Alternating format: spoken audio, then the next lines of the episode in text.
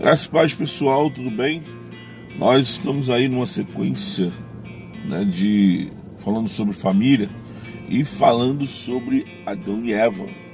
Adão e Eva nos ensina também uma coisa, talvez você não tenha percebido, né? Que após o Éden houve uma consolidação no casamento né, de Adão e Eva. Só que essa consolidação é, ela se dá no caso, quando ela se dá no casamento, ela é um processo. A gente precisa entender que ela é um processo. E um processo continuado, não para. A gente vai estar sempre né, nesse processo. Então, e Eva nos mostra isso quando a gente começa a ler um pouco da sua história, né, da sua, sua trajetória após é, o Éden. Bom, o que a consolidação envolve? Envolve corpo e alma completa do casal. O casal deve se entregar. Os dois, né, por isso que a Bíblia diz que os dois devem se tornar uma só carne.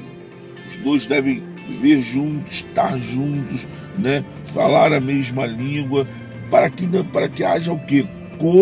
Comunhão entre os dois. Essa comunhão não é apenas de corpos, mas também de alma, de fala, de tudo. E como isso é estabelecido? Isso é estabelecido, gente, através da comunicação, que muitas vezes não há entre o casal. Muitos casais já não se falam mais, muitos casais não se comunicam. E a comunicação é o nível mais é, é, é, é, mais alto de um casamento para que casamento não tenda ao fracasso. Amém? Bom, mantenha-se atento a tudo o que está acontecendo no seu casamento, para que nada venha tirar vocês do foco.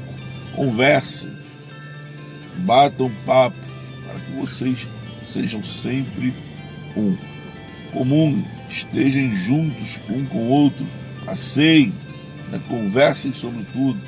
Com certeza, isso fará do casamento de vocês um casamento bem melhor. Deus nos abençoe. Graças e paz. Até a próxima. Fui!